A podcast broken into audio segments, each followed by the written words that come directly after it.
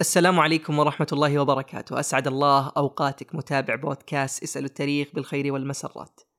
يسعدني كثيرا ويشرفني إن كانت هذه هي المرة الأولى لك اللي تسمع فيها هذا البودكاست أن تتابع هذا البودكاست، كما يسعدني كثيرا ويشرفني تقييمك له وإبداء آرائك ومقترحاتك في خانة التعليقات أو على إيميل البودكاست اللي تجده في وصف هذه الحلقة.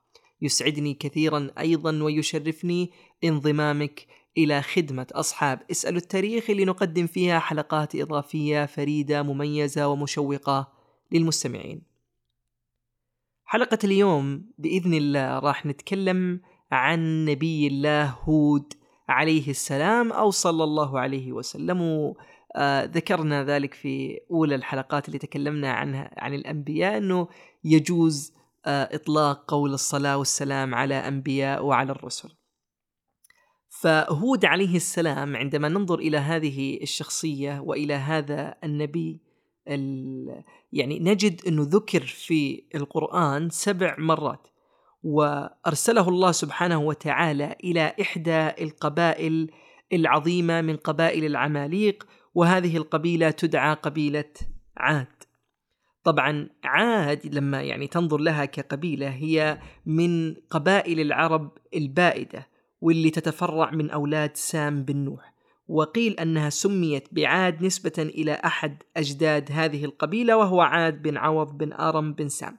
طبعا لما نقول بائدة أنها لم يبقى من نسلهم أي أحد. لذلك تجد التصنيف عند المهتمين بعلم الأنساب يقول لك هناك عرب عاربة وعرب مستعربة وعرب بائدة. فهذه هي العرب البائدة اللي نتكلم عنها اللي الله سبحانه وتعالى يعني أفناهم من الوجود. هود عليه السلام لما نجد يعني نسبة قيل انه بعض المؤرخين يقولون أن نسبه هو هود بن عبد الله بن رباح بن الخلود بن عاد اللي هو جد هذه القبيلة ثم ينتهي نسبه إلى سام بن نوح وهناك اختلافات في النسب ولكن يبقى في النهاية آه، مثل هذه الأمور يصعب يعني كثيرا آه، يجزم الواحد بها ولكن يستأنس فيها مثل هذه الأخبار. عاد سكنت في أرض يقال لها أرض الأحقاف وهذه الأرض هي جهة اليمن وقيل أنها جنوب شبه الجزيرة العربية وتقع بالتحديد شمال مدينة حضرموت وفي شمالها الربع الخالي وفي شرقها عمان وقيل إنه موضع بلادهم اليوم هي مدينة آه، الرمال إن صح نطقي لها. طبعا لا يوجد في هذه المدينة أي شيء بعد أن سبحان الله كانت يعني فيها من العمران وفيها من النعيم وفيها من الازدهار ولكن هذه مشيئة الله. كما يعني سبحان الله يقول الشاعر أبو البقاء الرندي في وصفه لرثاء الأندلس لكل شيء إذا ما تم نقصانه فلا يغر بطيب العيش إنسان. طبعا عاد هم يقال لهم عاد إرم أو كما يسمى أو كما يسمون بعاد الأولى لأن هناك عاد ثانية وهذه متأخرة ولكن نحن الآن نتكلم عن عاد الأولى والتي ذكرها الله سبحانه وتعالى في القرآن وأنه أهلك عادا الأولى فثمود فما أبقى. ففي هذه الآية تبين لنا أنه مثل ما ذكرنا هناك عاد أولى وعاد ثانية لكن نحن الآن نتكلم عن عاد إرم عاد الأولى. طبعا لماذا سميت عاد إرم؟ هذا أيضا لما ذكره الله سبحانه وتعالى في كتابه الكريم. أعوذ بالله من الشيطان الرجيم. ألم تر كيف فعل ربك بعاد إرم ذات العماد؟ فهي إرم ذات العماد. طبعا كانت هذه القبيلة مثل ما ذكرنا من قبائل العمالقة وكانوا أقوياء أشداء. الله سبحانه وتعالى زادهم في الجسم بسطة. وكانوا في حياتهم مترفين وبنوا من القصور الشامخة والفخمة والعظيمة وكانوا مثل ما ذكرنا يسكنون ويقطنون في القلاع والحصون. ورزقهم الله سبحانه وتعالى بالعيون الجارية والبساتين الخضراء النضره وكانوا مغرقين ومنغمسين في النعيم والترف والبذخ. والله سبحانه وتعالى ذكر شيء من هذا النعيم والترف اللي هم فيه. فقال سبحانه وتعالى أعوذ بالله من الشيطان الرجيم. أتبنون بكل ريع آية تعبثون وتتخذون مصانع لعلكم تخلدون. وإذا بطشتم بطشتم جبارين. فاتقوا الله وأطيعون. واتقوا الذي أمدكم بما تعلمون. أمدكم بأنعام وبنين وجنات وعيون. فهذا ما ذكره الله سبحانه وتعالى عنهم وذكرنا إن أجسامهم يعني كانت قوية وبنيتهم كانت متينة وضخمة لدرجة إنه يذكر أنهم كانوا إذا مشوا على الأرض تهتز الأرض تحت أقدامهم من ثقلهم.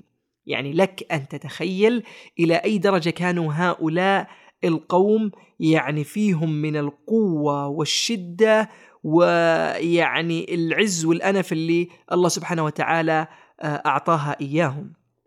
قيل كأنهم الجبال لفرط طولهم يعني كانوا يعني طوال وأيضا يعني من من قوتهم ومن طولهم كأنهم الجبال. وهذا من ضخامة طبعا أجسادهم. ولكن سبحان الله هناك من إذا أعطاه الله يعني كل هذه النعم لا يشكر الله سبحانه وتعالى.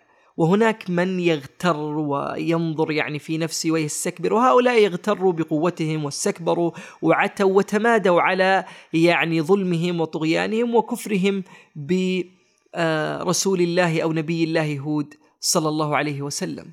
ويذكر الله سبحانه وتعالى في كتابه الكريم أعوذ بالله من الشيطان الرجيم فأما عاد فاستكبروا في الأرض بغير الحق وقالوا من أشد منا قوة أولم يروا أن الله الذي خلقهم هو أشد منهم قوة وكانوا بآياتنا يجحدون. فكانوا فعلا هؤلاء القوم يعني مغترين بنفسهم وبقوتهم. طبعا هود عليه السلام آه لما بعثه الله سبحانه وتعالى إلى قومه قوم هود كانوا يعني يعبدون الأوثان وكانوا أصحاب لها من دون الله سبحانه وتعالى وقيل أنهم أول من عبد الأصنام بعد الطوفان كما هو معلوم الطوفان اللي أرسله الله سبحانه وتعالى في عهد نوح عليه السلام واللي يعني آه، لم يبقى إلا من كان يعبد ويؤمن بالله سبحانه وتعالى. بعد الطوفان أول من عبد الأصنام هم قوم هود ويذكر أنه كان لهم ثلاثة أصنام هي صدى وصمودة وهرى طبعا كانوا مثل ما ذكرنا هؤلاء القوم عرب جفاه وكانوا كافرين ومتمردين وعتاه على الله سبحانه سبحانه وتعالى، وكان هود كأي رسول من الرسل كان ينذرهم ويحذرهم من عذاب الله ويذكرهم بقوم نوح ويذكرهم كيف أن الله سبحانه وتعالى أنعم عليهم بنعم كثيرة وانه لا يريد من هذا لا جزاء ولا شكورا إنما هي نصيحة لوجه الله.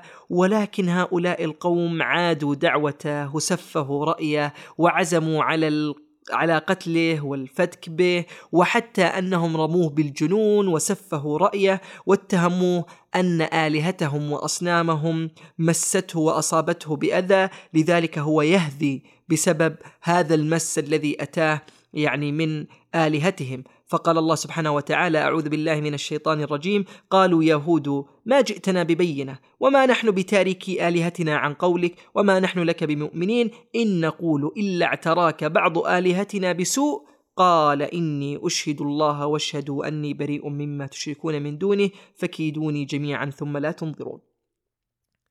فكانوا يقولون اللي أنت قاعد تقوله هذا يهود هو مس من الآلهة أصابك. أصابتك بسوء ومس لذلك أن تهذي وتتكلم بما لا آه، تعرف ولا تعلم. طبعا أنذرهم هود عليه السلام عذاب الله وذكرهم إن بقوا على هذا الكفر وهذا العناد سيصيبهم عذاب الله عز وجل. طبعا لما طغت عاد ويعني لم تستمع ولم تستجب بل تمردت على نبي الله هود عليه السلام ولم ينفعها هذا التذكير ولا هذا الإنذار وأنها استمرت في طريق عصيانها وتمادت في غيها حبس الله سبحانه وتعالى عنهم المطر قيل ثلاث سنين حتى اشتد عليهم الجهد والبلاء فاستغاثوا واستنجدوا بالله سبحانه وتعالى أن يرسل عليهم آه، مطرا من السماء وأن يرسل لهم سحابا محملا بالمطر. طبعا الشيء بالشيء يذكر آه، يذكر عن الصحابي الجليل الحارث بن يزيد البكري رضوان الله عليه أنه قدم المدينة ودخل عند النبي صلى الله عليه وسلم وحدثت حادثة آه، لا نريد يعني أن نستطرد فيها ولكن خلاصة هذه الحادثة أنه ذكر عنده يعني وافد عاد فقال النبي صلى الله عليه وسلم وهو في هذا المجلس يعني من هو وافد يعني عاد فقام ذكر يعني آه هذا الصحابي إنه آه يعني سيذكر بعد ذلك ما هي قصة وافد عاد ولكن المقصود بالوافد هو الرجل اللي يختار من قومه حتى ينوب عنهم في آه المهمات. فيقول وقتها الحارث البكري أعوذ بالله أن أكون مثل وافد عاد. وسأله هنا النبي صلى الله عليه وسلم إنه ما هي وافد عاد؟ أو ما هو بالأصح وافد عاد؟ فذكر يعني الحارث إنه أنت يعني صادفت أو ذكر له إنه هو صادف خبير بحقيقة هذا الوافد. وفعلا ذكر له قصة يعني وافد عاد وذكر إنه لما أقحطت يعني عاد وحبس عنها المطر ولم تخرج الأرض يعني من خيراتها أرسلت عاد رجلا يقال له قيل بن آه، بن عنز إن صح التعبير إلى مكة يستسقي لهم ويدعو عند الكعبة. فهذا الرجل في طريقه مر على ضيف يقال له بكر بن معاوية بن وائل وهو أحد الملوك في ذلك الوقت. فهذا الملك سقى بكرا أو عفوا بكر آه، سقى هذا قيلا الخمر وكان عنده جاريتان آه، تغنيان وكانتا في مكة في ذلك الزمن يعني مشهورتان بحسن آه، الصوت والغناء. يقال لهما الجرادتان. ومكث هذا الوافد يعني عند بكر بن معاوية شهر. يسقيه الخمر وتغني له هاتين الجاريتين وبعد مدة ذهب إلى جبال مهرة وهي جبال بني مهرة اللي هي آه، تعود إلى رجل يقال له آه، مهرة بن حيدان وهو حي من أحياء العرب. اللي يهمنا أنه خرج إلى هذا المكان وبدأ يدعو الله سبحانه وتعالى وانظر إلى صيغة هذا الدعاء. قال اللهم إني لم آتيك لمريض فأداويه ولا لأسير فأفديه فاسق عبدك. يقصد يعني قوم عاد ما كنت مسقيه من الغيث والمطر وكذا واسقي معه بكر بن معاوية. يعني آه، أنزل له هذا المطر وكل هذا الدعاء لا فقط يشكره على الخمر الذي سقاه فأراد فيه هذا الدعاء. فانظر إلى إلى يعني والعياذ بالله إلى هذه الصيغة وعدم الاحترام والأدب مع الله سبحانه وتعالى. يعني يقول هذا الرجل لله اللهم إني لم آتيك لمريض فأداويه ولا لأسير فأفديه آه، فاسقي عبدك وما كنت مسقيه.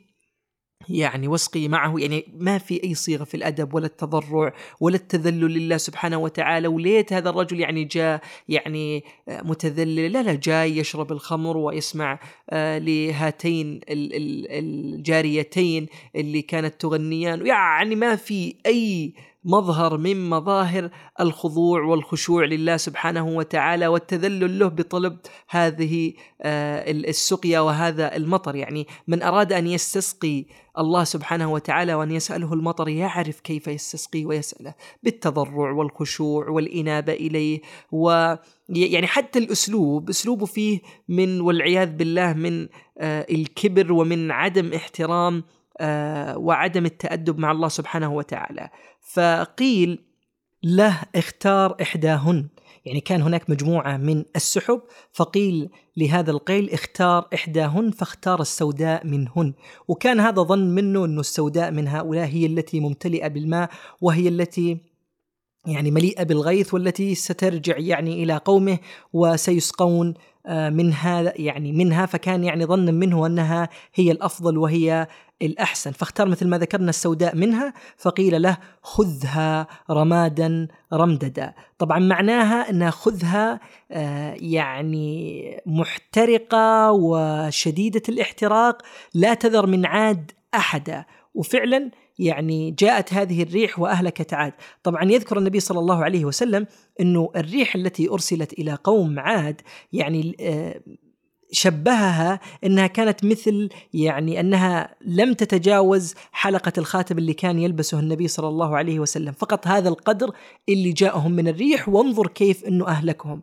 طبعا ثم بعد ذلك قرأ النبي صلى الله عليه وسلم آه، إذ أرسلنا عليهم الريح العقيم ما تذر من شيء أتت عليه إلا جعلته كالرميم، يعني ما تأتي الريح على شيء إلا جعلته كالعظام البالية أو النبات آه، المهتري أو النبات اللي ذر يعني خلاص ما بقى منه أي شيء. طبعا ذكر إنه هذه القصة والله أعلم قد تكون لعاد الثانية لأنه ذكرنا إحنا عاد الأولى وإنه هذه قد تكون لعاد الثانية. الله أعلم ايا كان يعني لكن مثل ما ذكرنا الشيء بالشيء يذكر. طبعا لما جاءت هذه السحب آه، إلى قوم عاد فرحوا بها واستبشروا أنه هذا سيكون يعني مطر وفير وغزير ولكن اللي حصل لما رأوها سوداء يعني فزعوا وخافوا ثم بعد ذلك هبت عليهم هذه الريح العقيم وسلطها الله سبحانه وتعالى عليهم سبع ليال وثمانية أيام حسوما. فأهلكهم الله وأبادهم بهذه الريح وأصبحت أجسامهم كأعجاز نخل خاوية كما وصفها الله سبحانه وتعالى ولم يبق من قوم عاد أي أحد. لم يبقى إلا هود عليه السلام ومن آمن معه. طبعا قيل أنه بعد ذلك هود عليه السلام سكن بلاد حضرموت بعد هلاك قومه وقيل أنه دفن في شرقي حضرموت. وفي رواية أخرى عن علي بن أبي طالب أنه يعني كان مدفون في كثيب أحمر. يعني الرمل الأحمر هذا في حضرموت. وقيل أنه لا في فلسطين ولكن يبدو والله أعلم أن الرواية الأولى أنه في حضرموت هي الأقرب والأصح. إلى هنا عزيزي المستمع تنتهي هذه الحلقة. أستودعك الله الذي لا تضيع ودائع دائما وأبدا كن بخير. في أمان الله.